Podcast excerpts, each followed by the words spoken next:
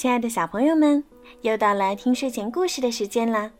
欢迎收听荔枝 FM 三零五六二儿童睡前精选故事，我是主播小鱼姐姐。今天的故事呀，要送给孙田园小朋友。你的爸爸妈妈为你点播了一个故事。爸爸妈妈想对你说：“宝贝，今天是你七岁的生日。”爸爸妈妈祝你生日快乐，愿你生命中的愿望都能得到实现。祝你在每个成长的日子里都开开心心。健康和快乐是人生最重要的两件东西。真诚的祝愿健康和快乐永远伴随你。爸爸妈妈永远爱你。小鱼姐姐也要把深深的祝福送给你。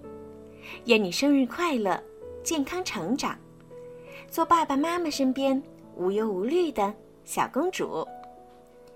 现在就让我们一起来听今天送给你的好听的故事《小公主苏菲亚之迟到的勋章》。小公主苏菲亚现在是金凤花营队的队员了。今天，金凤花营队又迎来了新队员。姑娘们，快过来！领队汉肖夫人喊道：“欢迎佩格和麦格。”佩格和麦格是一对双胞胎姐妹。苏菲亚为他们穿上银队马甲，说：“恭喜你们成为金凤花营队队员，以后可以把得到的勋章别在马甲上面。”金凤花营队的队员每完成一次新的挑战，就能获得一枚勋章。杰德解释道。杰德指了指自己胸前的一枚勋章，说：“这枚是我在游泳比赛时得的。”而苏菲亚呢？她只要再赢得一枚勋章，就能获得一枚最特别的向日葵大勋章了。明天。金凤花营队要去花椒林探险，这可是赢得勋章的好机会，他都等不及了。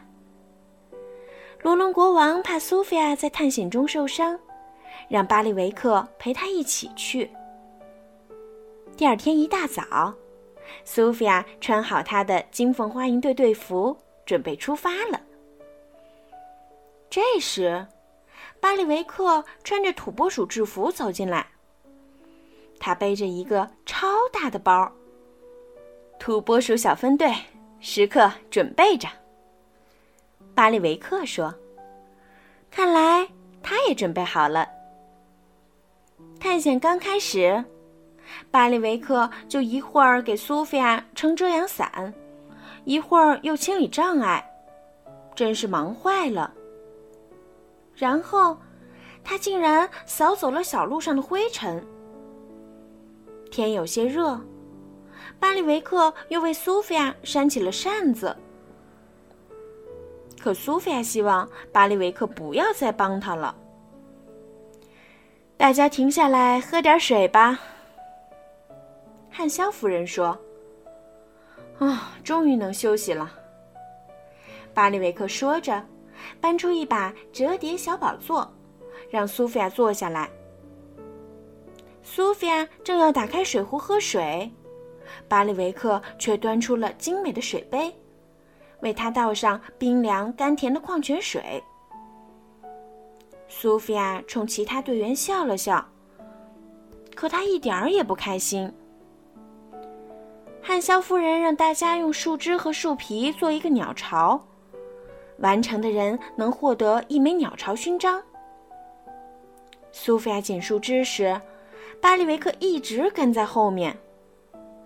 让我来，巴利维克说：“我怕您被树枝刮伤。”我能自己完成，苏菲亚无奈地说。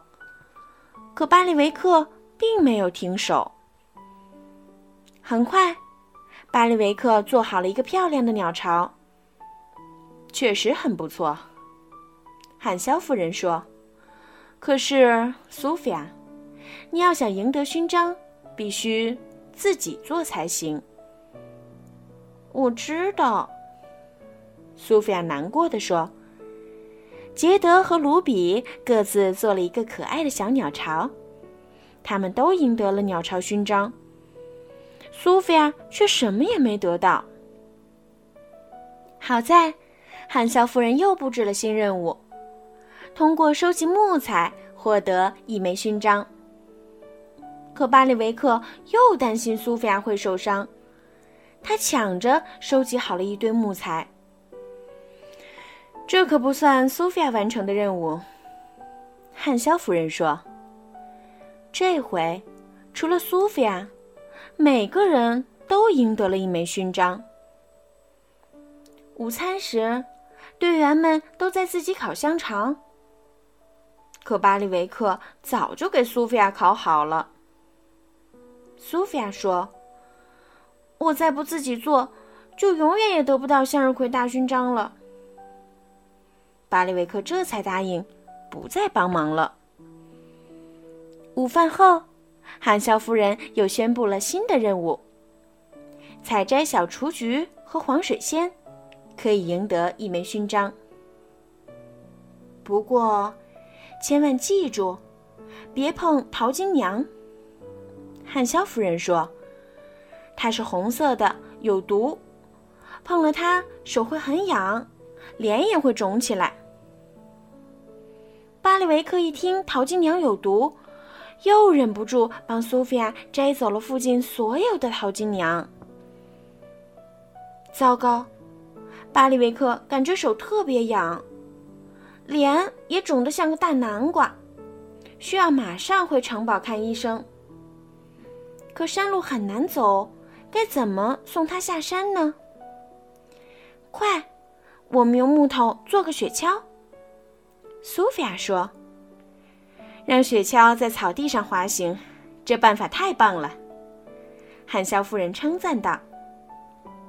很快，苏菲亚就带领队员们做好了一个雪橇，把巴利维克安全的送下了山。在队员们的帮助下，巴利维克得到了及时的治疗。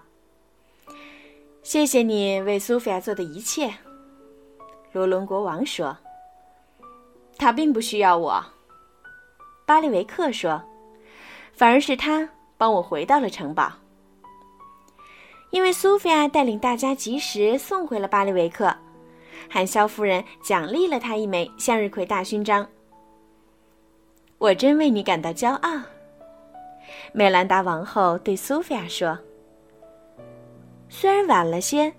但苏菲亚终于靠自己赢得了她最想要的向日葵大勋章，而巴利维克呢？他获得了一件金凤花营队的马甲，还成为了营队的名誉队长呢。好了，小朋友，今天的故事就讲到这儿了。听完这个故事呀，小鱼姐姐希望每一个小朋友做任何的事情都能够靠自己。因为只有自己动手动脑完成的事情，才是属于你们自己的成就呀。好啦，孩子们，晚安。